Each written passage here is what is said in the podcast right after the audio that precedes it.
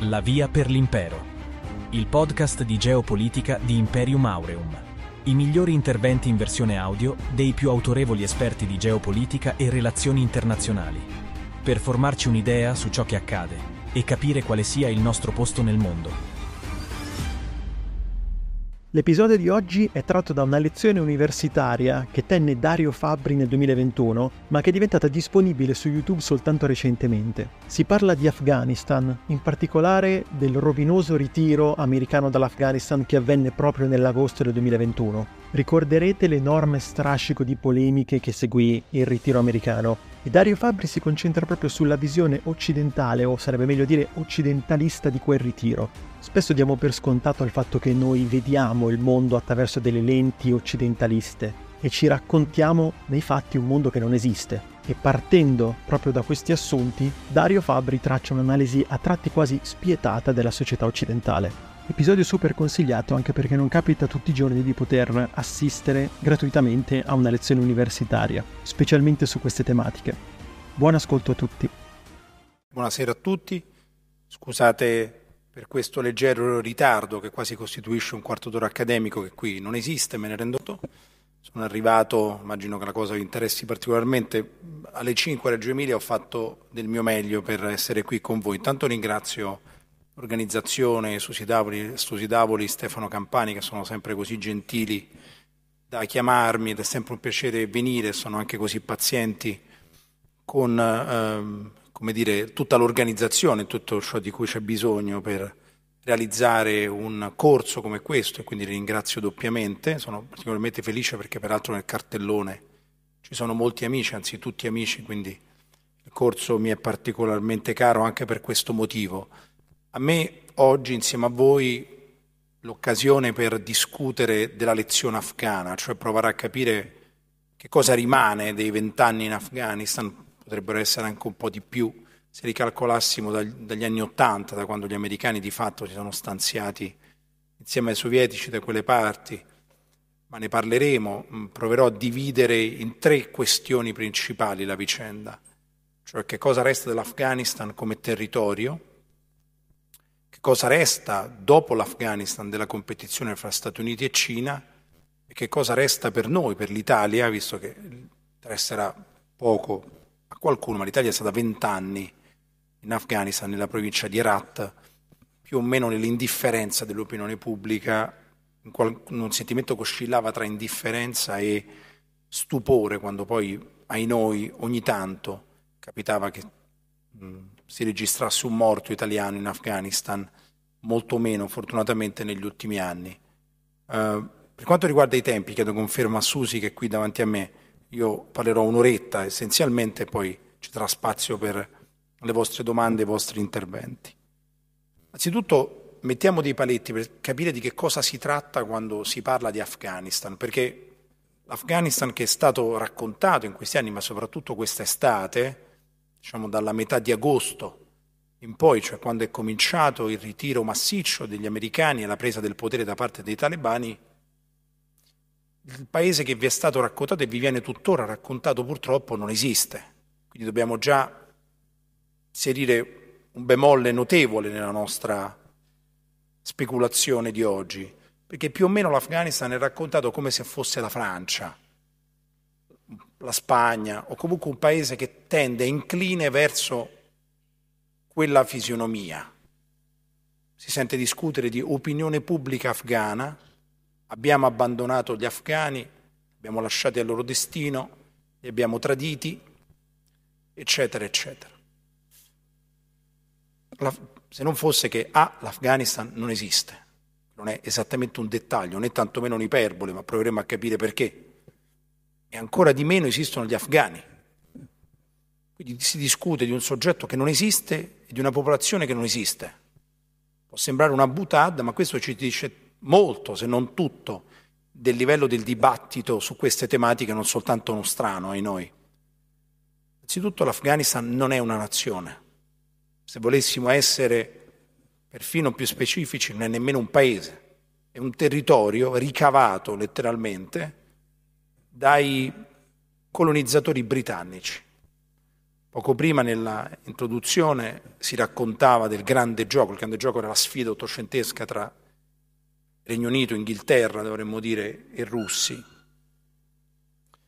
Proprio in quel periodo, più o meno, gli inglesi hanno tracciato una linea che è ancora oggi il confine fra Pakistan ed Afghanistan, che si chiama linea Durand. Durand è un cognome diplomatico britannico che si dedicò a questa incisione sulla carne viva del territorio e che essenzialmente divide gli stessi dagli stessi. Proprio una incisione oltremodo arbitraria, perché di qua e di là dal confine, tanto in Afghanistan quanto in Pakistan, esistono i Pashtun, di cui immagino abbiate sentito parlare a profusione. Quindi già l'Afghanistan è un territorio nato in questa maniera, cioè quasi, anzi senza il quasi, con una matita a tavola, gli europei, in questo caso gli inglesi, lo hanno segnato sul territorio. Non è un dettaglio. Poi dicevamo gli afghani non esistono. Anche questo non è un dettaglio. Non esiste una parte della popolazione afghana che si definisca afghana, ma nemmeno una. Ce ne sono di etnie in Afghanistan, almeno una, anche solo per educazione. Visto che i media ci credono tanto, potrebbero farlo per loro e definirsi afghani, non ci pensano nemmeno. L'Afghanistan ha un'etnia maggioritaria che è quella dei Pashtun, per l'appunto, poi ne ha molte altre, ci sono i Tagiki, ci sono gli Uzbeki, ci sono i Turcomanni, ci sono gli Hazara, e potremmo proseguire. Nessuno di questi si definisce afghano, ma nemmeno lontanamente. Quindi siamo davanti ad un paese che non esiste, con una popolazione che non esiste.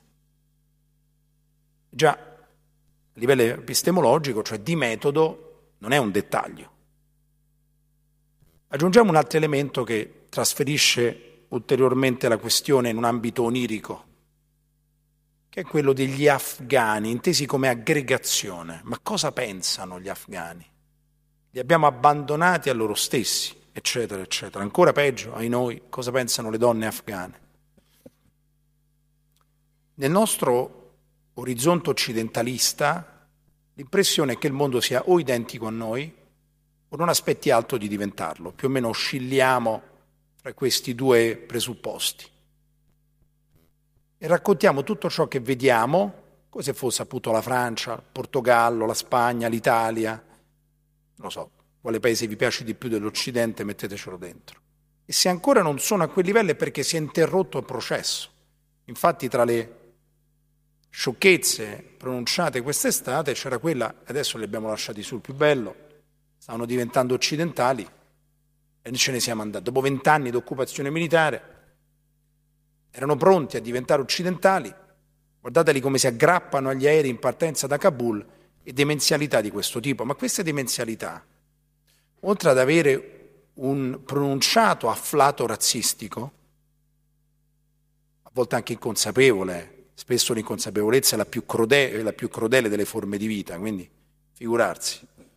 Oltre ad avere questo tipo di afflato, manifesta un'ignoranza del territorio che è oltremodo colpevole. Perché due terzi dell'umanità, quindi qualcosa di più della maggioranza, un bel po' di più, non riconosce l'individuo in nessuna maniera. L'individuo è un'invenzione occidentale, punto. Non è che esiste in altri contesti non è nemmeno un'invenzione occidentale così antica, dirla proprio tutta. L'individuo esiste soltanto qui, cioè noi riconosciamo l'individuo, qualcuno può dire meno male, d'accordo, ma due terzi dell'umanità non ne vogliono nemmeno sentir parlare e non lo riconoscono come elemento della società.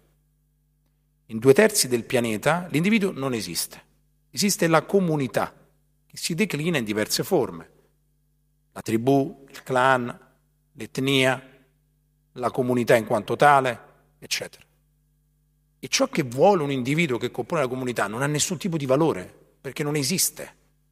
Esiste ciò che vuole la sua tribù, ciò che vuole il suo clan, ciò che pensa la sua collettività e così andando.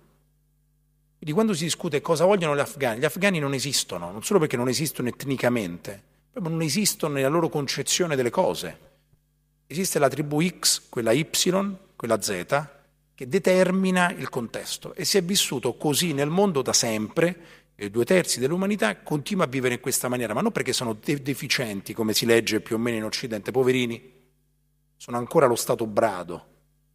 Si può discutere, io non ho mai questo, questo tipo di approccio paternalistico alle collettività altrui. Peraltro, essendo questo un corso di geopolitica, la geopolitica prescrive che è necessario, quando si studiano i fenomeni, immedesimarsi nell'interlocutore, perché altrimenti si finisce per andare fuori strada. Cioè se io attribuisco ad ogni mio interlocutore categorie che sono soltanto mie, ma perché conosco soltanto quelle, quindi prevedo che le abbia anche chi ho davanti, poi non capisco quello che succede, batto i piedi e ci rimango molto male e dico c'eravamo quasi, mancato poco, li abbiamo abbandonati, eccetera. La realtà molto semplice è che l'Afghanistan è composto di tribù e di clan. Sopra di, di esse ci sono le etnie. Sopra le etnie c'è Dio. L'individuo non arriva mai. Per parafrasare una famosa battuta di un film di qualche tempo fa in cui uno dei protagonisti chiedeva ad un altro ma quando arrivano i lenti, cioè i balli lenti, la risposta era mai, più o meno. Quando arriva l'individuo, mai. Tanto meno le donne. Questo è evidente. Certo, non è che parliamo della Francia illuminista, però è questa la realtà. Quindi già fissiamo dei paletti per discutere di Afghanistan. Ah, gli afghani non esistono, non c'è un'etnia afghana. Ne esistono molte, L'etnia italiana è riconosciuta almeno dal Trattato di Osimo, che è il trattato con cui Trieste torna all'Italia. Ma l'etnia afghana non esiste in nessuna maniera. Non solo. Ma chi sono queste popolazioni che ho citato? Che non è che i Pashtun esistono in quanto tali, o i Tagiki, chi cavolo sono? Sono sia i Pashtun che i Tagiki popolazioni iraniche, quindi afferenti al grande Iran, persiani etnicamente, che parlano lingue dialettali vicine al persiano. Quindi sono popolazioni indoeuropee, non sono semiti, sono indoeuropei, nel senso linguistico del termine. Vivono in clan in comunità, tanto i Pashtun quanto i Tagiki, che non riconoscono l'individuo. E poi dentro ci sono, intendo in Afghanistan, citavo gli Uzbeki, i turcomanni che sono popolazioni turciche, cioè di lingua turca, dialetti turcofoni, che quindi afferiscono al grande mondo turco. Poi ci sono gli Hazara, che sono un'ulteriore popolazione che addirittura è di confessione sciita, mentre tutte quelle che vi ho nominato sono di confessione sunnita, ovviamente tutti musulmani. Cioè, questo è l'Afghanistan. Siamo andati a sbattere la testa in questo contesto, scambiandolo per la Francia. Nel senso, beh, c'erano quasi. Per scoprire poi altra cosa complessa da comprendere per gli intellettuali engagé, quando vi si para davanti un intellettuale impegnato, sparpagliatevi, insomma siamo davanti al male assoluto. L'intellettuale engagé, altra cosa che certamente vi racconterà, è che le immagini dell'aeroporto di Kabul testimoniano gli afghani non aspettavano altro che essere come noi. E giustamente noi, da cattivi quali siamo, li abbiamo abbandonati. A nessuno viene in mente di dire ma li abbiamo occupati militarmente vent'anni, ma erano d'accordo? Non si sa. Tra l'altro, quando gli americani invasero l'Afghanistan, nell'autunno del 2001, esattamente vent'anni fa, siete tutti abbastanza grandi per ricordarvelo, ma non penso qualcuno ci fosse vent'anni fa di voi con i pantaloncini, con i pantaloni corti che girava per la città, vi ricorderete che si diceva, beh, ma gli americani, donna che cattivi, adesso invadono l'Afghanistan. E adesso sono dei cattivi perché se ne sono andati. Troppe cose non tornano, evidentemente, nella narrazione applicata all'Afghanistan, quasi da renderla indigesta. Io credo che convenga fare un passo indietro e capire che cosa è successo. Siamo all'11 settembre 2001, bah, anche qui, ventennale dell'11 settembre, non si è mai capito bene perché, raccontato come l'episodio che ha cambiato la storia del mondo, non si capisce quale storia abbia cambiato, resta un evento estremamente tragico, terroristico, molto tragico, ma siamo esseri umani, credo, dovremmo sapere che la tragedia dell'umanità è che di tragedie, per l'appunto, ne ha viste moltissime, anche molto più gravi dell'11 settembre, senza che queste necessariamente cambiassero la storia, ai noi. Però l'11 settembre abbiamo stabilito che la storia doveva cambiarla di persona, non ha cambiato assolutamente niente, ancora adesso. Lo dico anche contro i menteresi, ogni volta che c'è la celebrazione dell'11 settembre ti vengono a citofonare a casa, tu dove eri, che cosa hai mangiato quel giorno, cosa resta, niente, non resta niente l'11 settembre, ma non si può dire, anzi si può anche dire, ma siamo in un ambito di narrazione, i giornali provano a vendere qualcosa, qualche copia in più in quei giorni e quindi noi gli dobbiamo da questo punto di vista solidarietà. Ma se oggi è estremamente colpevole scambiare l'11, l'11 settembre per ciò che non è mai stato, cioè un evento dirimente della storia dell'uomo, era più comprensibile vent'anni fa, soprattutto se fossimo stati americani, si vedono una mattina di settembre colpiti sul loro territorio da uno strambo manipolo di terroristi che si schiantano, come sapete meglio di me, con degli aerei sulle torri gemelle di New York e sul Pentagono a Washington, in Virginia, ma insomma la Virginia confina con il perimetro della città. Il Pentagono è come se fosse dentro la città. Che cosa decidono di fare gli americani come reazione? Gli Stati Uniti sono un paese molto violento, altrimenti non sarebbero l'egemone globale, stabiliscono che una reazione violenta, massiccia deve esserci. Non è possibile che un gruppo sgangherato di soggetti di passaporto anzitutto pakistano e saudita compiano un attentato così drammatico, uccidendo così tante persone sul suolo americano. Non è tollerabile. La prima reazione immediatamente razionale è quella di colpire l'Arabia Saudita.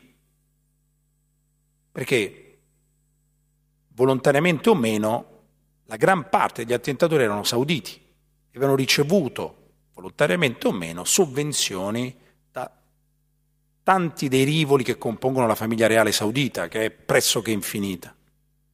Probabilmente questi finanziamenti non arrivavano ad Al-Qaeda per colpire gli Stati Uniti, semplicemente per tenerla lontano dal territorio saudita. Fatto sta che era capitato l'11 settembre.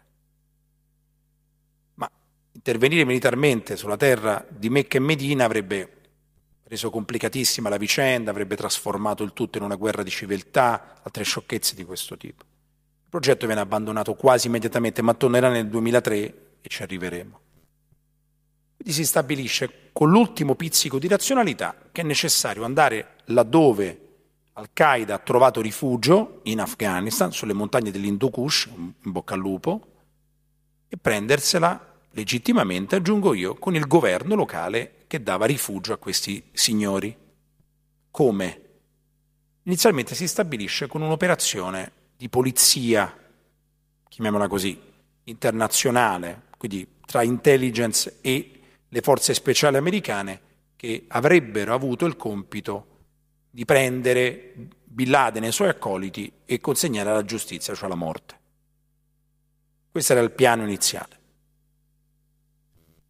Addirittura gli americani pensano di coinvolgere i Mujahideen. I Mujahideen erano quelli che gli americani avevano coltivato negli anni Ottanta, che nel frattempo si erano evoluti, si fa per dire, tra Al-Qaeda e talebani, ma molti di loro, proprio perché afferenti a etnie diverse, anzitutto tagiki, tagiki e pashtun sono nemici, anche se iranici entrambi,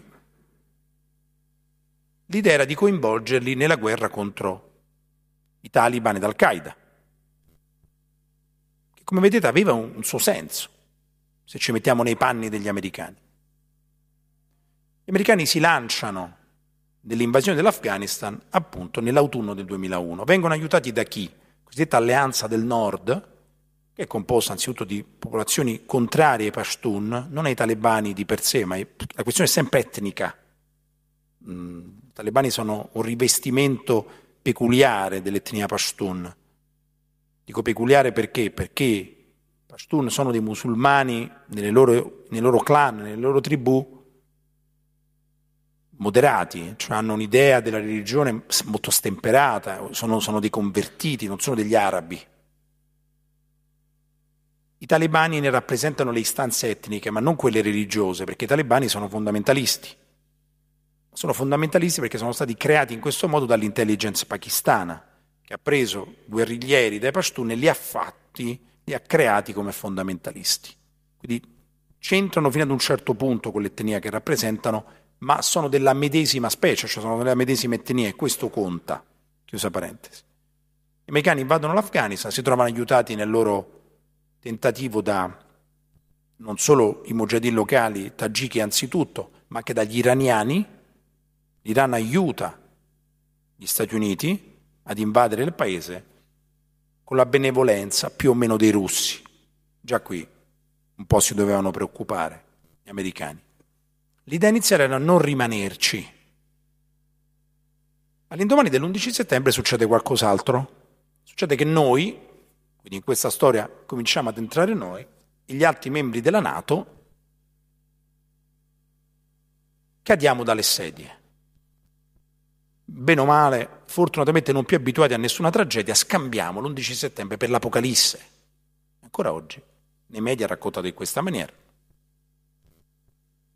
Evento oltremodo tragico, ma se la storia dell'uomo fosse stata segnata da eventi tragici, come l'11 settembre o meno, sarebbe stata quasi una storia decente.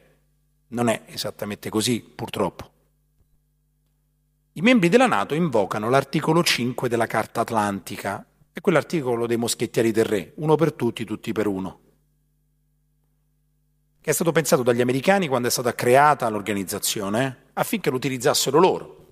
Essenzialmente l'articolo prevede che in caso di attacco contro uno dei membri, tutti gli altri risponderanno in difesa di questi e contro chi l'ha attaccato. Ma la decisione deve essere degli americani. Quando noi e tutti gli altri invochiamo l'articolo 5, la Carta Atlantica, dicendo siamo qui per voi, gli americani dicono no grazie. È stato un po' dimenticato questo. Gli prende veramente un colpo a Bush figlio prende un colpo. Alla sua mente, cioè a Dick Cheney, che era vicepresidente, ancora peggio. Cioè ci mancano solo i clientes della Nato adesso che abbiamo cose serie da fare. Questo era l'atteggiamento. Noi non contenti diciamo veniamo lo stesso. Totalmente dimenticato la nostra opinione pubblica. Noi andiamo lo stesso in Afghanistan. Dice, ma aspettate un attimo, vogliamo venire? E ci andiamo. Gli americani si ritrovano in Afghanistan con tutti i membri della Nato, quasi, dove non volevano rimanere e dove a quel punto si stanziano. Gli americani ci mettono del loro, eh? Figurarsi. Però ci ritroviamo tutti insieme appassionatamente in un paese che è quello che vi ho descritto all'inizio, che non esiste, composto da una popolazione che non esiste, dove non esiste l'individuo e che ha nell'atteggiamento locale del fare la guerra lo sport nazionale con un'età mediana bassissima. Quindi anche visivamente andare in Afghanistan per un paese come il nostro è impensabile. Cioè, si cammina per le strade dell'Afghanistan e sono tutti giovani. Adesso sembra una sciocchezza, ma visivamente noi non siamo abituati. E tra l'altro fuori dalle città sparano tutti. Quindi noi andiamo. A fare che non è chiarissimo, per niente, cioè per noi sì. Essenzialmente l'Italia, come altri paesi della Nato, si lancia nelle operazioni all'estero al fianco degli Stati Uniti per ricordare agli americani che esistiamo, né più né meno. Eccoci. Gli vogliamo talmente tanto bene che noi ci facciamo prima l'Afghanistan e poi nel 2003 andiamo anche in Iraq, perché non è che noi noi una cosa ci va riconosciuta, quando c'è da fare una sciocchezza fino in fondo, cioè noi la metà no. Poi esiste anche una questione di gilda, diciamo così, tra le varie componenti delle forze armate. Ovviamente queste operazioni aumentano il budget delle forze armate. Noi ricordiamo agli americani che loro si dovranno ricordare di noi quando il tempo verrà, di cui poi non si ricordano mai, che noi eravamo con voi, l'Italia finisce in una provincia specifica dell'Afghanistan, che è la provincia di Herat, più o meno placida rispetto al resto. Di fianco all'Iran, l'Italia va in una provincia che è praticamente Iran, nell'incomprensione assoluta dell'opinione pubblica, che probabilmente non saprebbe nemmeno individuarla sulla mappa. Io, per confermarla di mappe, non ne ho portate perché tanto non serve. Inizialmente la narrazione statunitense in Afghanistan era molto semplice. Era una sorta di interveniamo, distruggiamo Al-Qaeda e ce ne andiamo. Che, che, stiamo facendo? Che facciamo in Afghanistan oltre questo? Che è un paese con tutto quello che ho detto, ci si, ci si deve aggiungere a quello il fatto che non ha infrastrutture. Non è che uno si muove per l'Afghanistan, viaggia in Afghanistan. La condizione orografica dell'Afghanistan è complessissima, che rende impossibile o quasi le infrastrutture. Ci torneremo quando oggi viene magnificata la presenza in Afghanistan di riserve e di risorse naturali. Benissimo, ad andarle ad estrarre e poi trasportarle. Però questo quasi un dettaglio sembrerebbe. Non ci troviamo lì. Gli americani hanno inizialmente questa narrazione, che poi si modifica. Dal momento che rimangono, non sapendo esattamente cosa fare, cambiano la narrazione, perché nel frattempo succede qualcos'altro che poche settimane dopo il loro arrivo hanno quasi preso Bin Laden. Siamo sulle montagne dell'Hindu Kush. Per un soffio gli americani su una segnalazione di Mujahideen non prendono Bin Laden, forse questo gli avrebbe dato, avrebbe dato loro una narrazione per andarsene. Bin Laden scappa in Pakistan e non si vede più. Da quel momento l'obiettivo statunitense si modifica, non è più una mera operazione di polizia in reazione ad un attacco come quello dell'11 settembre, ma diventa la diffusione della democrazia in Afghanistan. Adesso siete tutti seduti, quindi è roba, è roba da svenimento. Noi, in un paese dove non esiste l'individuo, insegniamo all'individuo la democrazia. C'è questa scena eccezionale che io mi auguro che voi abbiate visto, perché poi le tragedie hanno sempre un elemento di farsa, inevitabilmente, di un capolavoro che non ci resta che piangere con Roberto Benigni e Massimo Troisi, catapultati nel 1492, i due incontrano Leonardo da Vinci, che non conosce l'elettricità, ma loro pretendono che lui costruisca il semaforo. Non so se vi ricordate questa scena, e poi dicono delusi, non capisce, cioè la colpa era sua che non capiva. Ecco, più o meno, la farsa era questa. In un paese del genere noi portavamo democrazia occupandoli militarmente. Anche questo è un dettaglio. Ci vengo da te, metto i piedi nel piatto a casa tua, però ti insegno a stare al mondo. E se ce ne andiamo, come abbiamo potuto tradirli in questo modo? Ma siamo così sicuri? La narrazione americana diventa funambolica.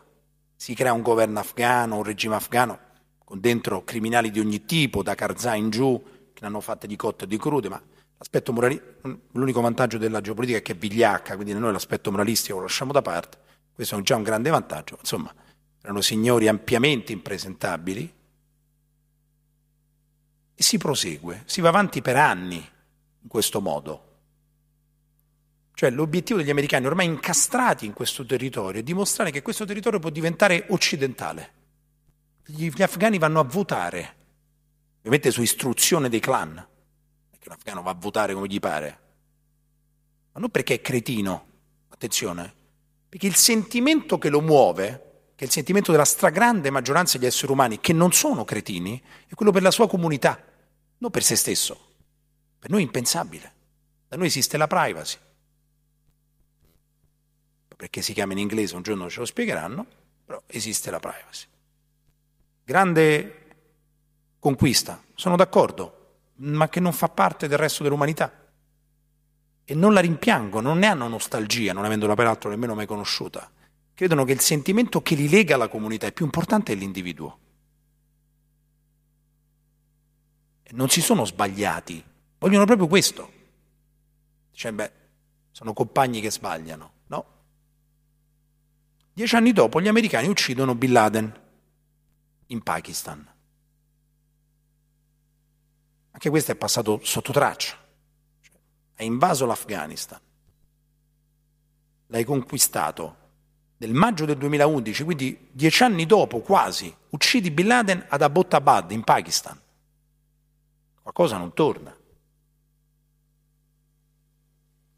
Da quella fase gli Stati Uniti provano a trovare un'altra narrazione. Ne hanno avute già due operazione militare per distruggere Al-Qaeda e i talebani che l'avevano coperta, impiantazione della democrazia in Afghanistan, adesso serve una terza narrazione per andarsene. Perché non è che adesso, per carità, va bene tutto. Gli americani un po' ci credono, perché per essere egemoni globali ci devi credere. Gli americani sono genuinamente convinti che il mondo non aspetti altro che diventare americano. Lo pensano. Però dopo dieci anni in Afghanistan un dubbio gli era venuto. Dopo aver ucciso Bin Laden avevano su un piatto d'argento l'occasione per andarsene. Cercano una narrazione che possa tradurre quel loro afflato iniziale in una sorta di via d'uscita. E adesso? Che cosa ci inventiamo? Perché tra l'altro sul piano militare l'operazione non è stata un grandissimo successo. Sì, l'invasione ha funzionato, i talebani sono stati sgominati, ma non sono scomparsi. Esistono ai margini delle istituzioni inventate dagli americani, ma non aspettano altro che se ne vadano. Celeberrimo aforisma dei talebani voi avete gli orologi, ma noi abbiamo il tempo, che ne descriveva l'approccio. Prima di andarsene, gli americani realizzano una controinsorgenza, surge in inglese, aumentano, siamo nei primi anni dell'amministrazione Obama, 2010, aumentano il gruppo di soldati, cioè il contingente di soldati che hanno in Afghanistan, dicendo essenzialmente ai talebani li aumentiamo per andarcene. E non è una contraddizione, ci arriveremo. Il ritiro da un territorio è un'operazione militare molto complicata, perché ci si espone in un ritiro al fuoco, cioè come un, una grande carovana che si muove, che se ne sta andando. Quando si può, spesso nei ritiri non si può scegliere perché il ritiro è una sconfitta, non è che tu decidi come realizzarlo, ma quando lo puoi fare, come potevano farlo gli americani, ingrossi il contingente per coprirti mentre te ne vai. Solo che ingrossando il contingente ci rimangono ancora. Perché non trovano una narrazione per andarsene, perché il Pentagono stabilisce che è più difficile andarsene che rimanere, proprio a livello logistico e di immagine. Peraltro l'Afghanistan ha un'altra caratteristica, che per 90 chilometri confina con la Repubblica Popolare Cinese, e rispetto al 2001 qualcosa è cambiato. Nel 2001, esattamente quando gli americani invadono l'Afghanistan, poche settimane dopo, nel dicembre del 2001, la Cina entra nel WTO, cioè nell'Organizzazione Mondiale della Sanità, che vuol... sì, della sanità, ciao, del de commercio, siamo in piena pandemia. Entra nell'Organizzazione Mondiale del Commercio, che cosa vuol dire di per sé? Apparentemente è un momento economico, vuol dire che la Repubblica Popolare accettava le regole del Washington Consensus, cioè dell'impero americano, diventava un socio di minoranza dell'impero americano, mettendo in testa, cioè come priorità, la crescita economica e poi, questa era l'idea del regime comunista, ci occuperemo dopo del rapporto con gli Stati Uniti, quando ne avremo la forza. La loro forza continua ad aumentare, tendo la forza dei cinesi, negli anni in cui gli americani sono in Afghanistan. I 90 chilometri di confine fra i due paesi sono particolarmente interessanti, perché peraltro dall'altra parte del confine non ci sono i cinesi Han, cioè i cinesi che noi conosciamo visivamente, quelli che consideriamo cinesi, ma ci sono soprattutto gli uiguri, di cui immagino avrete sentito parlare, che sono una popolazione turcica, anche questi, che si esprimono in una lingua di matrice turca o turcica che dir si voglia, sono turcofoni per farla molto breve ovviamente musulmani, sunniti.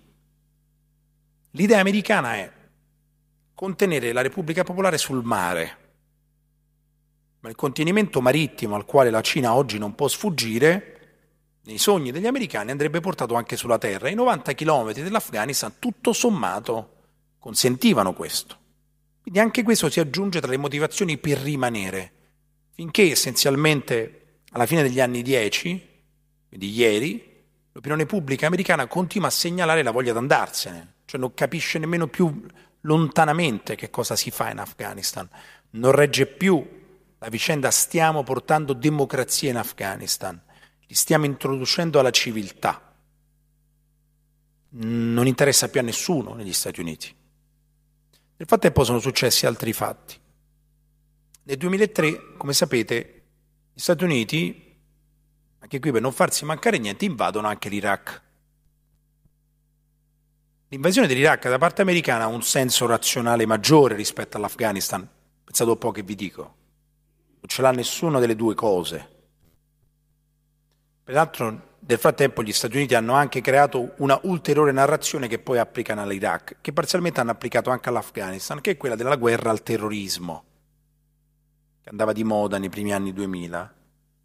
La guerra al terrorismo è, come vogliamo definirla, una sorta di allucinazione un po' dolosa da utilizzare come passepartout in tutte le occasioni. Cioè, fare la guerra al terrorismo vuol dire farla perennemente a chi ci pare, né più né meno, perché il terrorismo non è un soggetto, non è che il terrorismo è un nemico, il terrorismo è una tattica utilizzata da qualcuno se tu fai la guerra ad una tattica, la fai quando ti pare, in tutte le occasioni. Ciò che tu stabilisci come terroristico, per qualcun altro non lo è. I carbonari italiani erano terroristi per gli austriaci, inevitabilmente. I ribelli baschi sono terroristi per Madrid, poi sono terroristi anche, nel senso uccidono le persone. Ma questo per dire che cosa? Che nel momento in cui tu scegli di attaccare una tattica, come il 442, l'applichi quando ti pare, cioè è sine die, non finisce mai. In questa narrazione rientra formalmente l'Iraq. Dico formalmente perché non è vero, senza farla troppo lunga perché l'Iraq non è argomento del nostro incontro, ma gli Stati Uniti ufficialmente entrano in Iraq nel 2003, nel marzo 2003, perché l'Iraq è un paese molto pericoloso, che peraltro dispone di armi di distruzione di massa, che non aveva, perché Saddam è un signore pericoloso, eccetera.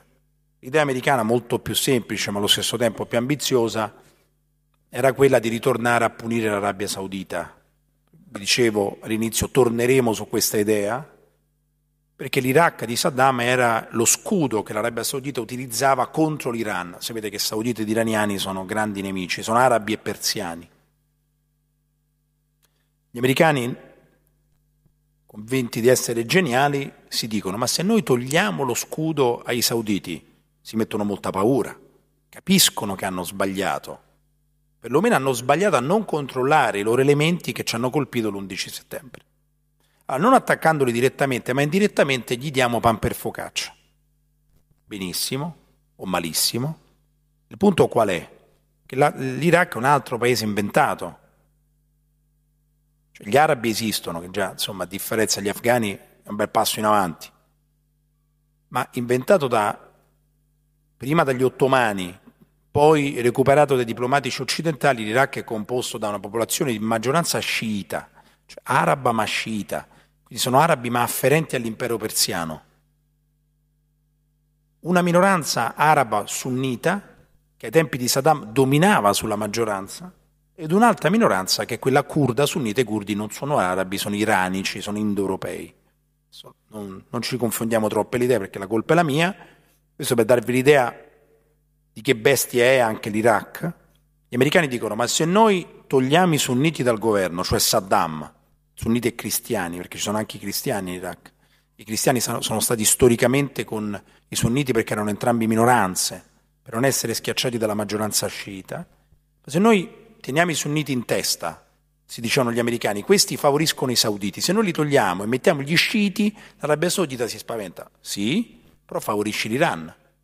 Questo non gli è venuto in mente, anzi, in un afflatto tipicamente politologico, i neocon, che erano i neoconservatori americani che immaginavano queste operazioni, si sono detti, e eh no, questi erano dibattiti reali che non sono avvenuti nelle nostre università, è questo. Sarebbe tutto normale. Nell'università italiana si discute veramente di regimi, istituzioni, democrazia, eccetera, eccetera. Però sai, siamo, è, quasi, è quasi ozio. Problema è che questi dibattiti li facevano al Pentagono, in cui i neocon dicevano, ma se noi diamo la democrazia, pensate un po', all'Iraq, eh, anche se sciiti, gli iracheni a cui abbiamo dato democrazia, saranno fedeli a noi, non agli iraniani del cui impero sono parte da centinaia e centinaia di anni, a noi, perché noi gli abbiamo dato la democrazia. Se tutto questo vi lascia sconvolti è perché è sconvolgente. Infatti l'Iraq, con gli sciiti in testa, è diventato filo iraniano, incredibile. La democrazia? Otto anni dopo succede ancora qualcos'altro. Sono dieci anni che l'Italia è in Afghanistan. Siamo nella primavera del 2011. Tra poco sarà ucciso Bin Laden. Poco tempo prima, Gheddafi è venuto a Roma con un corteo strepitoso. Si è stanziata a Villa Panfili. Villa Panfili è una delle ville più belle di Roma, enorme, la villa più grande della città, con tanto di tende, si è accampato in villa, non so chi di voi se lo ricorda perché deve incontrarsi con il governo italiano, adesso non ci interessa, ma all'epoca era presieduto da Silvio Berlusconi, ma qualsiasi governo italiano avrebbe fatto lo stesso, senza essere ipocriti. Perché? Perché si mette una firma su un accordo che pone fine all'inimicizia, che peraltro non esiste da tanti anni, ma comunque è un aspetto formale, tra Italia e Libia. Cioè la Libia si riconosce nuovamente, ufficialmente dentro la sfera di influenza italiana. Non esiste dossier più importante per questo paese della Libia, così almeno ci intendiamo. La nostra ex quarta sponda, per ragioni difensive su cui non vanno gli erodi, approvvigionamento energetico, di migranti, quindi tre elementi, difesa, energia, migranti in ordine di importanza, è il dossier più importante di questo paese.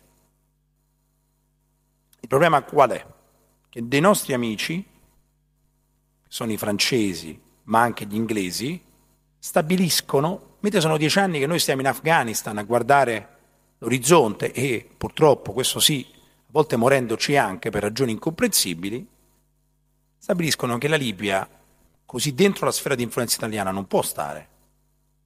È un vantaggio troppo grande. Era il periodo, che questo non vi sarà sfuggito, delle leggendarie primavere arabe. E va bene, cioè finché si tratta di Egitto un po' la Tunisia, nascono in Tunisia, poi si trasferiscono in Egitto. Sono movimenti giovanilistici e poi organizzati dalla fratellanza musulmana contro gli autocrati locali. Tra un po' ci arriveremo, adesso li lasciamo un attimo da parte. I nostri amici francesi, con degli intellettuali engagé, che vanno di moda anche adesso sull'Afghanistan, se li andate a cercare, sono gli stessi, c'è un filosofo francese in particolare che si dimena su questi temi, ci spiega che anche in Libia è in corso una primavera araba incredibile. La Libia l'abbiamo inventata noi, come gli inglesi hanno inventato l'Afghanistan, noi abbiamo proprio inventato pari pari la Libia, l'abbiamo divisa in tre province. Eravamo esattamente un secolo fa, un secolo 110 anni fa, tre province, i nomi li abbiamo dati noi, Cirenaica, Tripolitana e Afezzan, stanno lì, il paese non esiste. I libici sono esattamente come gli afghani, se non fosse che sono arabi tutti quanti, anche se hanno venature berbere, attenzione, di origine autoctone, gli arabi erano coloni da quelle parti,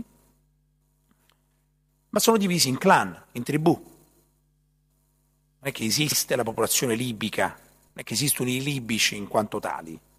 Esistono solo in funzione esterna, cioè di odio verso l'esterno, ma poi dentro no è che in questo contesto nasceva una primavera araba. Voi capite che c'era del dolo. Per farla breve, vi ricorderete, i francesi e i britannici iniziano a bombardare Gheddafi perché il Gheddafi vuole mettere uno stop alla primavera araba locale.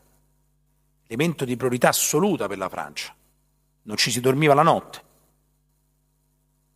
L'Italia non può fare altro davanti a tutto questo che vedere l'unica sua sfera di influenza svanire. Tra l'altro nel giubilo dei nostri media, che non mancano mai, eh, ovviamente gridavano all'allegria, perché una primavera araba si stava compiendo anche in Libia. Si sa dove, si sa quale, nessuno che sa niente della Libia, nessuno che c'è mai stato vagamente, o se c'è stato non ha capito, perché non è che poi basta andarci, scambi una cosa per un'altra. Comunque, inglesi e britannici, inglesi e francesi finiscono le munizioni, intervengono i nostri amici americani, per i quali eravamo da dieci anni in, in Afghanistan, proprio loro, che aiutano francesi e britannici a rovesciare Gheddafi contro di noi. Ma niente di serio, direbbe qualcuno. Noi siamo rimasti comunque ad Herat. Noi, come diciamo all'inizio, noi quando facciamo una cosa fino in fondo, tranquilli, che stavamo facendo non si sa, lo sapevano nemmeno gli americani, ma noi rimaniamo. Diventerà interessante tra poco quando parleremo dell'effetto che ha avuto su di noi il ritiro. Che altro succede ancora? Succede nella prima decade anzi nella seconda decade di questo millennio, negli anni 10, che il contenimento statunitense ai danni della Cina va bene. Il contenimento marittimo americano in Cina si sviluppa all'inizio degli anni 10, ma si fortifica, si accresce nella seconda metà di questi anni, quindi dal 2015. Che cos'è il contenimento marittimo? Contenimento è una tattica, si, si tiene un soggetto chiuso nel suo recinto se ci si riesce, perché è strutturalmente inferiore a chi compie il contenimento o lo percepisce come tale finché questo non implode. O implode o fa la guerra. Esattamente il momento che vive la Cina. O implode e scompare o fa la guerra. Il contenimento marittimo nei confronti della Cina è quasi inevitabile perché i cinesi per mare non sanno andare, nonostante i mezzi di cui si stanno dotando, perché proprio sul piano fisico la Cina è costellata di isolotti davanti che o non possiede o che sono disputati o che quelle sono ostili. Quindi essenzialmente si può costruire facilmente il contenimento marittimo della Cina ed è quello che è accaduto, in cui si trova confitta oggi la Repubblica Popolare. Che cosa c'entra con l'Afghanistan? Perché gli americani dicono, in un momento di massima razionalità, siamo nel 2017-2018, nei tempi dell'amministrazione Trump, basta, abbiamo ricordi anche teneri, eh, sentimentali dell'Afghanistan, ma è il momento di andarcene. Né più né meno. Comincia una trattativa. Perché comincia? Perché se il contenimento marittimo va così bene, dei 90 chilometri che ci uniscono alla Cina sul terreno tramite l'Afghanistan, possiamo anche farne a meno. Perché l'Afghanistan è un paese troppo assurdo per rimanerci. Costa troppo, non si capisce che cosa facciamo, dovremmo dedicare le nostre risorse che abbiamo qui ad altri luoghi. Quindi dei 90 km di confine possiamo farne a meno. Iniziano a trattare gli americani. Indovinate con chi? Con i talebani, incredibile. E dove iniziano a trattare gli americani con i talebani? Una città, ma devo dire non è al centro del turismo, che è la città di Doha, siamo in Qatar, non è come Abu Dhabi, Dubai, però si avvicina, dove nel frattempo i talebani hanno trovato casa, casa politica si intende, cioè hanno la loro missione politica lì. E sono protetti da due altri soggetti, mica male, molto importanti per le vicende italiane. Uno è la Turchia, che è il nostro vicino di casa, perché dopo che francesi e britannici con l'aiuto riluttante degli americani, gli americani non interessa niente di Libia, quindi li hanno aiutati semplicemente che hanno finito le munizioni. Non è, come immagino sappiate, non è che i francesi e i britannici hanno preso la Libia, della Libia restano coriandoli, quel regime che sognavano non si è mai materializzato, ma di fatto il territorio è diviso in due parti, da un lato la Tripolitania, dove comandano i turchi, dall'altro la Cirenaica, dove stanno insieme appassionatamente francesi, egiziani e russi anche un po' di sauditi, un po' di emiratini, questi sono frattagli, li teniamo da parte. A Tripoli invece ci siamo noi, gli italiani, che siamo formalmente alleati dei turchi, ma comandano loro con i soldi del Qatar. Perché tutto ciò che è politica estera turca è finanziato dal Qatar, che non finanzia soltanto le squadre di calcio europee più famose che esistano, quindi dal Paris Saint-Germain fino a Manchester City, ma anche la politica estera turca, non ci chiediamo perché, perché non abbiamo tempo, lo diamo per, per dato. Non a caso si va a Doha, in sede del Qatar, con i turchi che fanno da mediatori tra talebani e americani. Il colloquio è più o meno questo. Noi americani ce ne andiamo, per forza. Non aveva senso venirci, figurarci. Voi talebani dovete garantirci due cose. Questo chiedono gli americani e i talebani. Dal momento che vi riprenderete il paese, adesso vedremo perché, primo, siate buoni. Negoziati internazionali quando, è, quando le proporzioni sono così sbilanciate, sono anche di questo tipo. Io me ne vado, quindi non ho più capacità di coercizione nei tuoi confronti, mi devo appellare essenzialmente a ciò che credo. Perché se non siete buoni non vi diamo i soldi. C'è questo, ancora adesso, il G20 sull'Afghanistan che è stato fatto a Roma, questo è stato ai talebani, se non siete buoni non vi diamo i soldi. Gli americani già glielo dicevano a Doha. Seconda richiesta, non diventate santuario di organizzazioni, cioè non date rifugio ad organizzazioni terroristiche di stampo globale come Al-Qaeda. Ad esempio, chiedono i talebani, gli americani rispondono lo Stato islamico, perché nel frattempo c'era stato anche lo Stato islamico. E i talebani, giustamente, in questi colloqui iniziano a sorridere, perché lo Stato islamico sul territorio afghano è nemico dei talebani. La risposta è che problema c'è? Noi rifugio non diamo. Nel febbraio del 2020 gli americani mettono nero su bianco, nel frattempo qualcuno dormiva, era svenuto, perché vi sarà sfuggito lo stupore quest'estate quando incredibilmente si è scoperto che l'Afghanistan tornava ai talebani.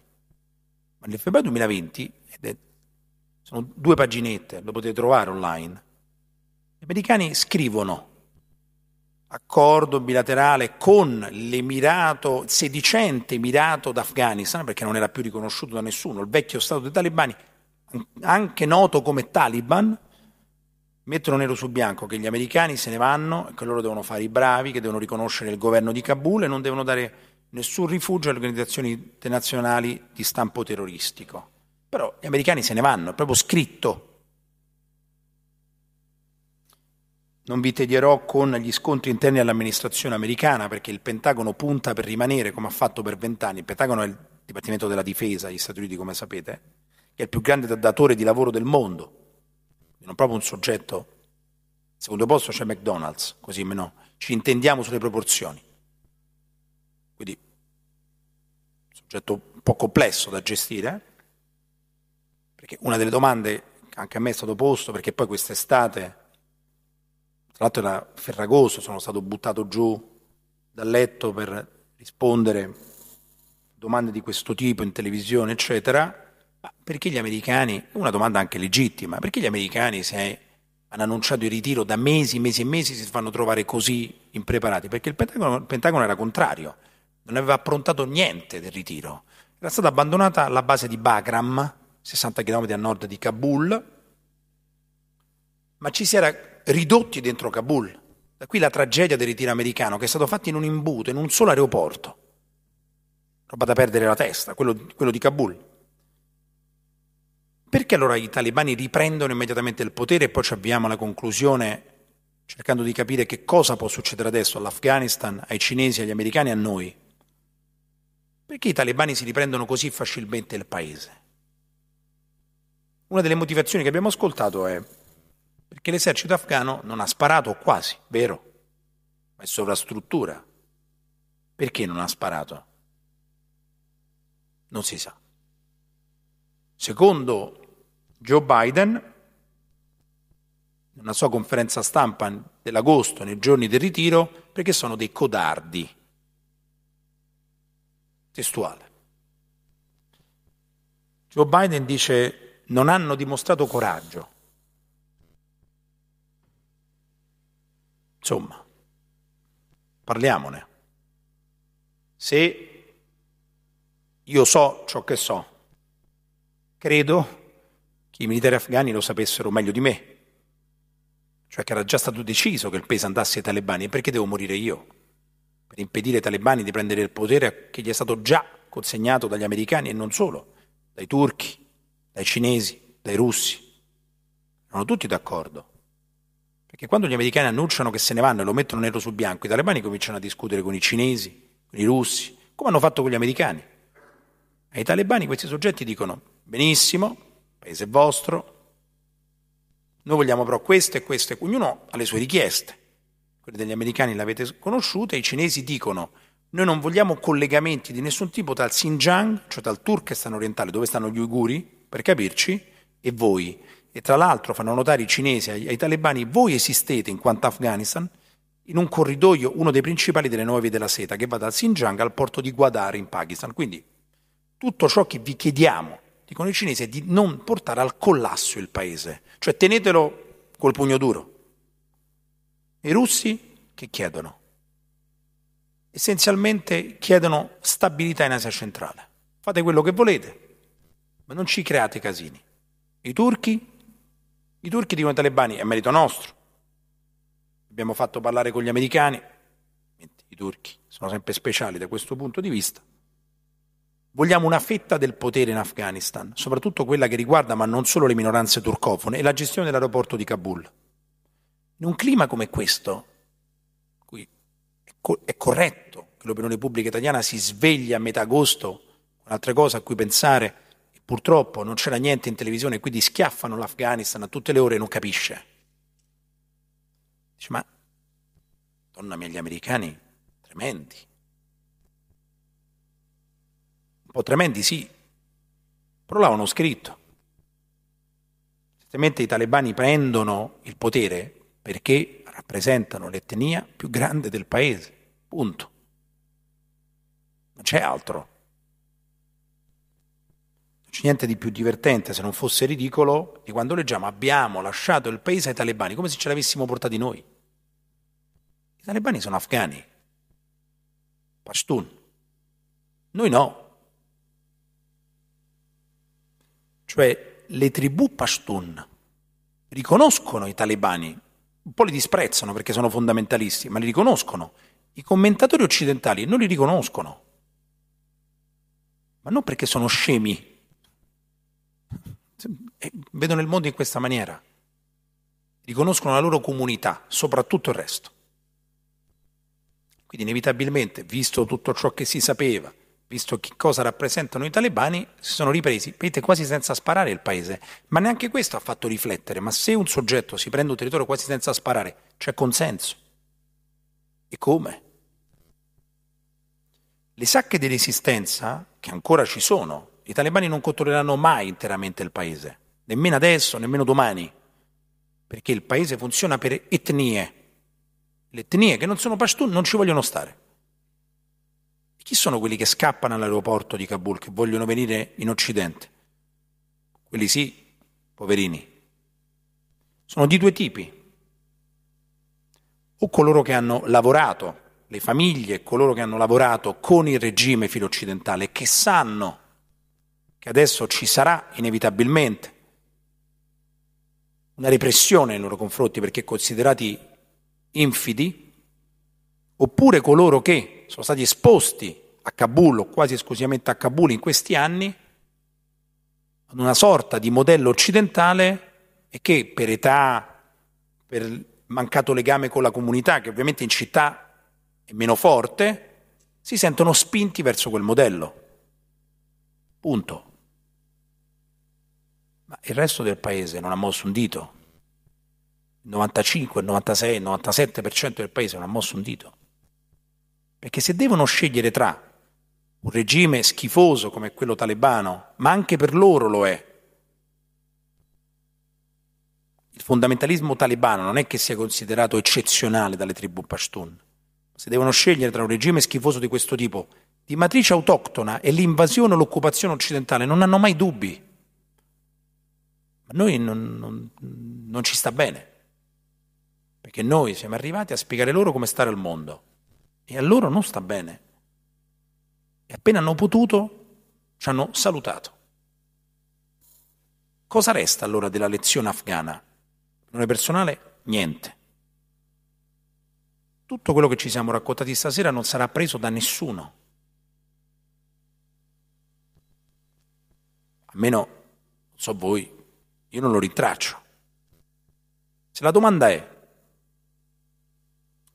era giusto spendersi per le donne afghane affinché avessero un futuro? Certo, ci mancherebbe pure. Ma se la domanda è, siamo così sicuri che può anche non piacere, direi comprensibile, che le donne afghane abbiano voce in capitolo o ce l'abbiano gli uomini afghani, lì non ce l'ha nessuna voce in capitolo, perché l'individuo non esiste. I passaggi da fare sarebbero innumerevoli. Peraltro le donne afghane, male come sotto i talebani, non hanno mai vissuto in Afghanistan, perché il regime talebano è schifoso per eccellenza, non rappresenta la normalità, anche su questo dobbiamo essere chiari. Non è che il regime talebani è la normalità afghana, è il peggio del peggio, perché è stato creato, come detto, dai servizi pakistani in funzione anti-indiana. Pensate un po', affinché avessero, sapete che il Pakistan e l'India sono nemici acerrimi, affinché il regime dei talebani fungesse da scudo contro l'India e per farlo deve essere fondamentalista, se no si, si stempera. Questo è. Quali lezioni allora per gli Stati Uniti? Gli americani di peggio non possono fare. Quindi qualsiasi lezione traggano dall'Afghanistan è sempre un plus. Non aveva senso andarci, non aveva senso raccontarci le ragioni per cui ci si è andati, non aveva senso rimanerci, non aveva senso immaginare di, di portare la civiltà popolazioni peraltro sofisticatissime, che stanno lì da millenni, potremmo proseguire. Però gli americani compiono un passo importante, altrimenti rischiamo di non capire, perché qualcos'altro è successo in questi vent'anni. Gli Stati Uniti del 2001 e gli Stati Uniti del 2021 sono molto diversi. Gli Stati Uniti del 2001 erano una superpotenza adolescenziale, imperialistica, che essenzialmente interveniva ovunque.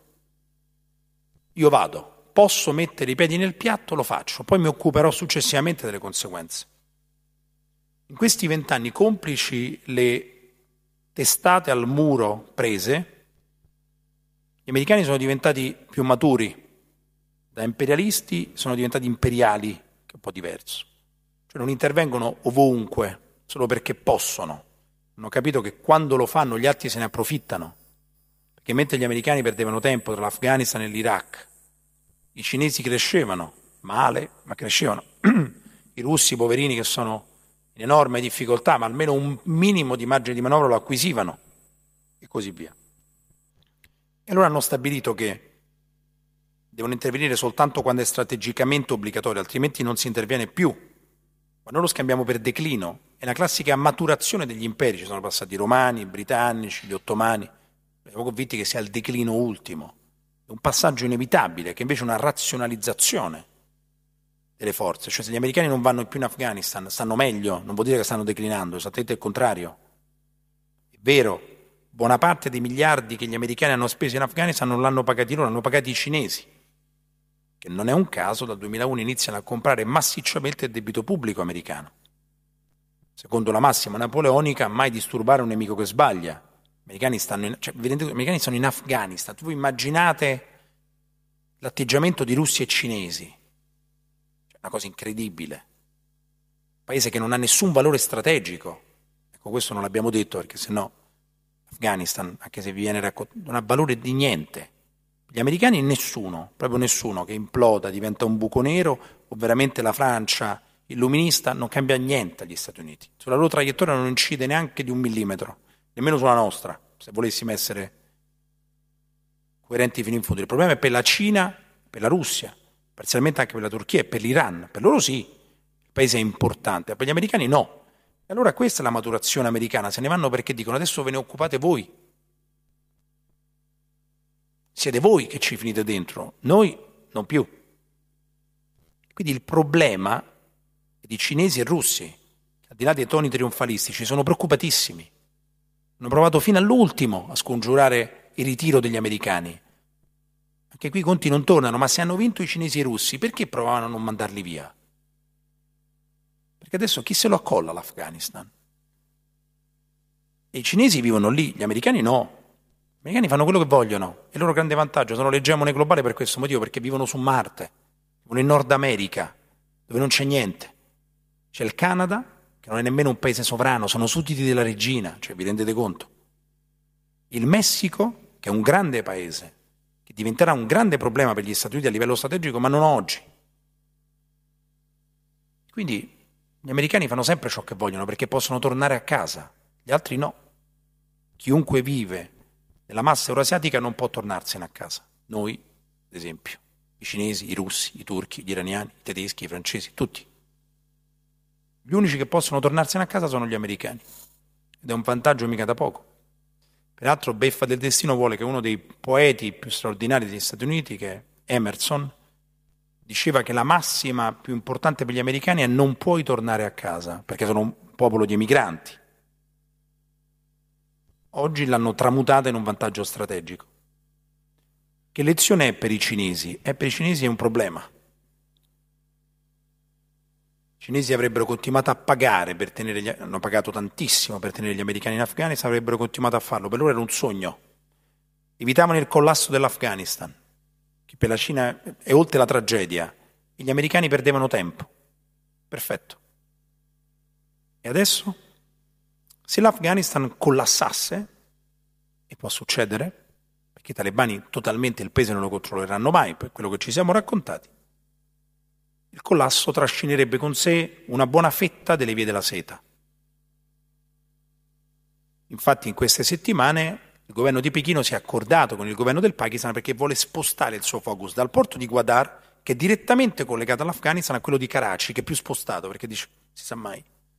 E poi si sono visti i militari cinesi nel, nella base di Bagram, quella che hanno lasciato gli americani, perché stanno valutando se prendersela loro.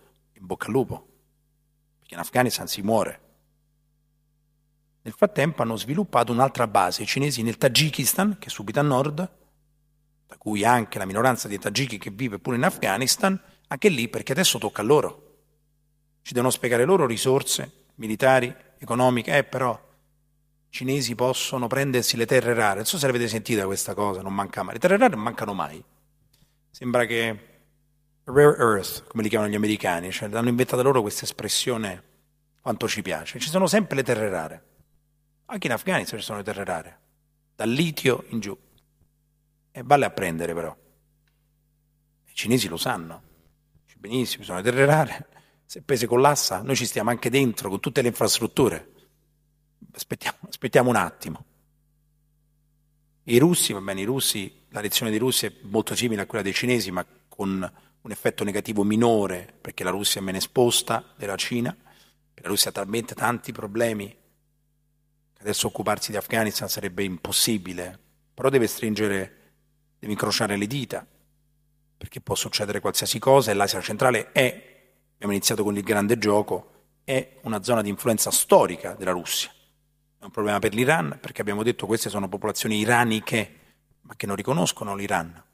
Quando voi vedete, così come metodo, una popolazione che ha una confessione o un'altra, non è una questione di spiritualità, siamo mica siamo mica nel tedio, mica siamo, mica siamo all'università, parliamo di cose concrete. Se una popolazione iranica è sunnita, e voi sapete che l'Iran è sciita oltre che persiano, vuol dire che sono sì persiani di etnia, ma non riconoscono l'Iran come il loro impero di riferimento, perché sono sunniti, cioè sono stati quindi colonizzati da un altro impero, che storicamente era quello arabo. E quindi i rapporti con gli iraniani sono molto complicati. E da ultimo, che cosa può succedere all'Italia, visto quello che, è, succe- quello che è accaduto, e chiudo, visto che sono le sette. Ma io credo che di lezioni in Italia su tutto quello che è successo non, non ce ne sarà nessuna, voi, voi mi smentirete e ne sarei molto felice. Anzitutto perché non interessa niente a nessuno. Dice che cosa hanno fatto gli italiani in vent'anni in, Af- in Afghanistan? Boh, a che ora è l'aperitivo? Si passa oltre. Siamo stati vent'anni in Afghanistan ed è un periodo di tempo tale che ha un effetto inevitabile sulla traiettoria di un paese, anche se noi non ce ne rendiamo conto. Perché compiere sciocchezze ha un effetto, si pagano. Nel frattempo abbiamo perso la Libia, così.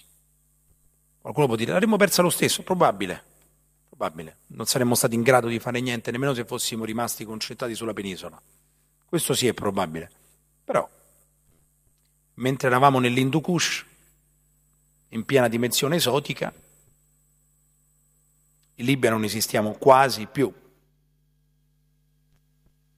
E poi quale altra lezione dovrebbe darci la nostra vicenda afghana?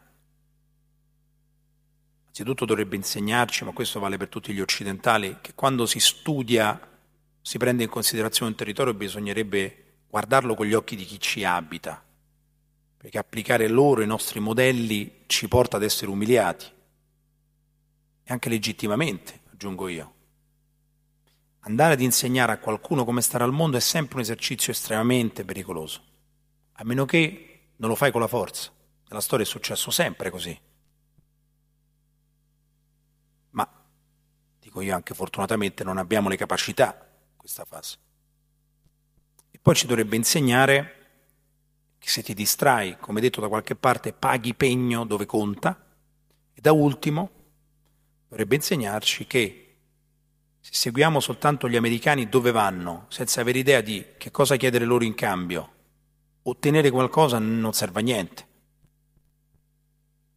Noi siamo parte di un sistema che è quello statunitense. Detto in maniera più semplice, siamo satelliti degli Stati Uniti, non è che facciamo quello che ci pare. Se gli americani vanno da qualche parte, ci chiedono di intervenire, non abbiamo moltissime scelte. Ma in Afghanistan ci, siamo, ci abbiamo messo molto del nostro. Ci andava proprio, proprio eravamo proprio in piena, non so neanche cosa. Abbiamo scambiato l'11 settembre per l'Apocalisse. C'è una confusione che poi prosegue, ancora adesso. Ecco, ci dovrebbe ricordare che anche quando siamo costretti a seguirli, e spesso lo siamo, essere onesti, non è che non siamo. In Iraq più o meno siamo stati anche un po' costretti. Crearono una cosa, gli americani la chiamarono The Coalition of the Willing, la coalizione dei volenterosi, che poi loro hanno sempre questi nomignoli, questo participio presente, willing, che non si usa mai in inglese, ma che loro coniarono per noi perché erano proprio in un momento di semantica avanzata, ecco, dovremmo ricordarci che anche quando siamo costretti a seguirli, se ci lasciamo un piccolo margine di manovra per farci i cavoli nostri, per dirla in termini molto aulici, può tornare utile. Altrimenti si finisce per l'appunto per andarsene da Kabul. L'unica cosa che abbiamo fatto per bene quest'estate è il nostro ritiro. Questo va riconosciuto. Logisticamente gli italiani si sono ritirati benissimo. Non fate battute. Gli italiani nei ritiri sono specializzati. Però, se è vero come è vero che il ritiro è un'operazione militare complicata, siamo stati bravi. Questo ci va riconosciuto. Adesso arriva il difficile, cioè trarre tesoro da quanto è capitato e qui sono meno ottimista, però visto che il tempo è finito sono a disposizione per le vostre domande. Grazie.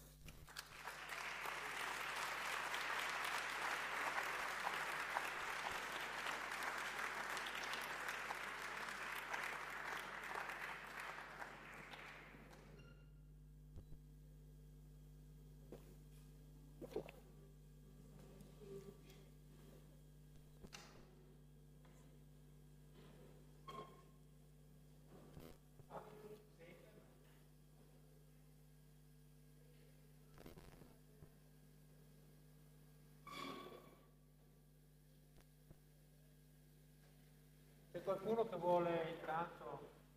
Aspetta solo un secondo che cerco di fare...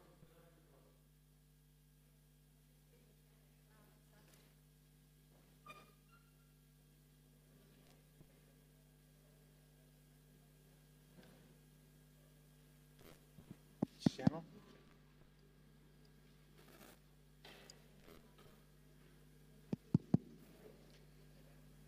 C'era... Chi è che aveva chiesto? Prego.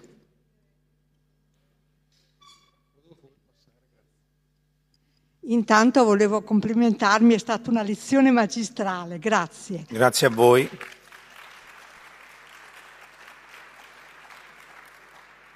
E poi così le volevo chiedere se avevo capito bene.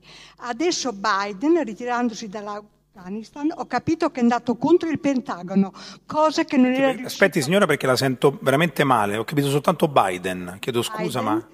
Ritirandosi dall'Afghanistan, Ok. ha, diciamo, ha- è andato contro il Pentagono, da quello Sì. che... Ecco. Sì, sì. E cosa che invece Obama non era riuscito a fare nel 2011, avevo capito bene. Sì, sì, ha capito molto bene. Ecco, ho capito bene. Però c'è da dire, non so, vuole aggiungere qualcos'altro?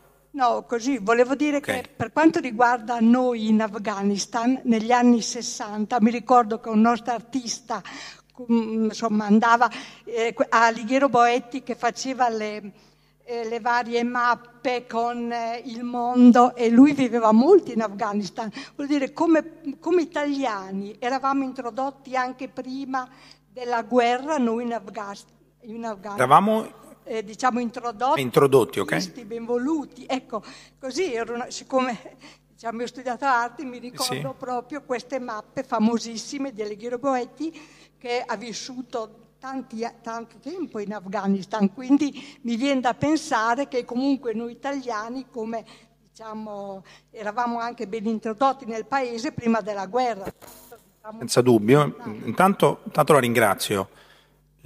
Rispondo alla sua prima affermazione, sì, Obama sì, non, non, è riuscito ad imporsi sul Pentagono.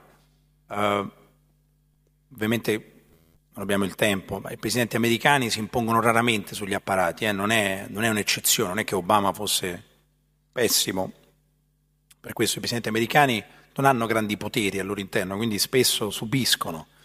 Uh, poi c'è da dire che quando Obama, spinto da Biden, perché Biden questo lo rivendica sempre, Biden dice, ah, quando ero vice, perché Biden sono il vicepresidente di Obama, come sapete, quando ero vicepresidente io volevo andarmene e l'Obama non ha avuto il coraggio, lo dice sempre Biden, in una fase evidentemente in cui ha la sindrome di Tourette dice soltanto la verità, eh, però non era stato ucciso Bin Laden, la situazione era un po' diversa, siamo nel 2010, 2009, 2010, eravamo alla vigilia dell'uccisione. Per quanto riguarda l'Italia, sì, certo, eravamo introdotti, come dice lei, gli italiani sono, pensate un po' che banalità vi dico, introdotti un po' ovunque perché siamo un popolo molto curioso storicamente, siamo viaggiatori, non c'è dubbio, uh, e poi non siamo stati una grande potenza, quindi non abbiamo fatto in tempo a lasciare pessimi ricordi di noi, che è un vantaggio. In alcuni casi sì, ecco in Libia grandi ricordi non li abbiamo lasciati, eh? nemmeno nel Corno d'Africa dove siamo stati colonizzatori, però le nostre colonie finiscono lì quindi dove andiamo mediamente lasciamo anche un buon ricordo perché siamo innocui, questo però, ci, ci, ovviamente gli americani no, eh, i francesi nemmeno, questo i giapponesi meno che mai. Questo ci consente, come diceva lei, di, di conoscere almeno un, un, po' più degli altri le popolazioni, con i nostri limiti, che in Afghanistan a mio avviso sono emersi un po' tutti, o al meglio, non è che avessimo questa grande voce in capitolo, però abbiamo seguito un flusso che ci ha portato un po' a sbattere, ecco, mettiamola così. Un'altra domanda? Prego. Buonasera a tutti. Eh, niente, mi sono posta una domanda. Ok, l'Italia, la Nato, il resto d'Europa, okay. va bene la Spagna, va bene la Grecia, problemi, eccetera. E gli altri? Ma lei, signora, intende gli altri in che senso? Gli Perché... altri eh, paesi che... che cosa hanno fatto pongono... in Afghanistan, esatto, intende? Okay. Certo. Grazie intanto. Beh, ci sono andati praticamente tutti in Afghanistan, chi più chi meno, chi non ha combattuto per niente, come i tedeschi. I tedeschi hanno scelto proprio per loro decisione di non combattere di fatto, ma c'erano anche loro. Il punto è che ci sono andati tutti, un po' tutti per le stesse motivazioni dell'Italia, almeno inizialmente, con una capacità almeno di occuparsi dei loro interessi lontano dall'Afghanistan. Insomma, gli inglesi erano in Afghanistan anche con un contingente maggiore del nostro, eppure, mentre erano in Afghanistan, colpivano noi in Libia. Dice modo e modo di starci. I francesi hanno colpito anche loro noi in Libia. Gli altri si spendevano molto meno di noi, chi si spendeva molto in Afghanistan, anche con piccoli contingenti, viste le proporzioni della popolazione, erano quei paesi dell'Europa centro-orientale che sono appiccicati agli Stati Uniti perché vivono in funzione antirussa, quindi gli europei non esistono, esistono però i paesi europei che hanno interessi quasi sempre confliggenti e noi in Afghanistan non, non si sono smentiti da questo punto di vista, anzi. Prego.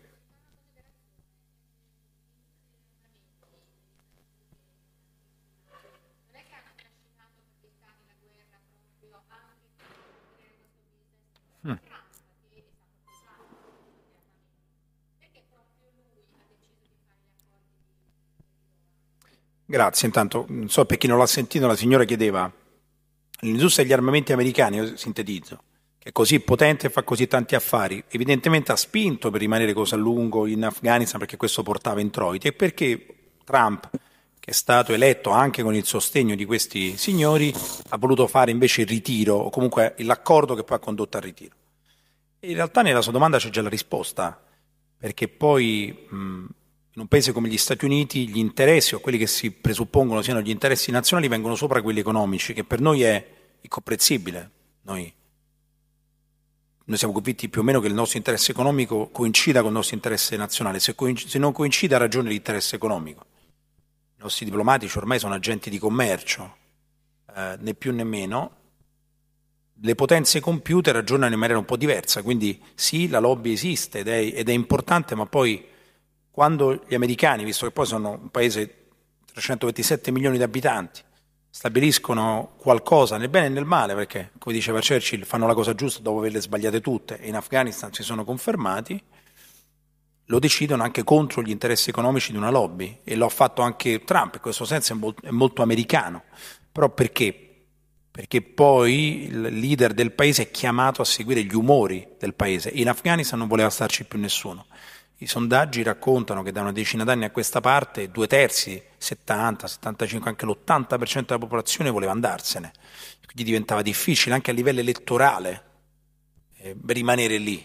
Cioè, a meno che non vuoi farti rieleggere oppure provi a dire dell'Afghanistan vi ho portato via.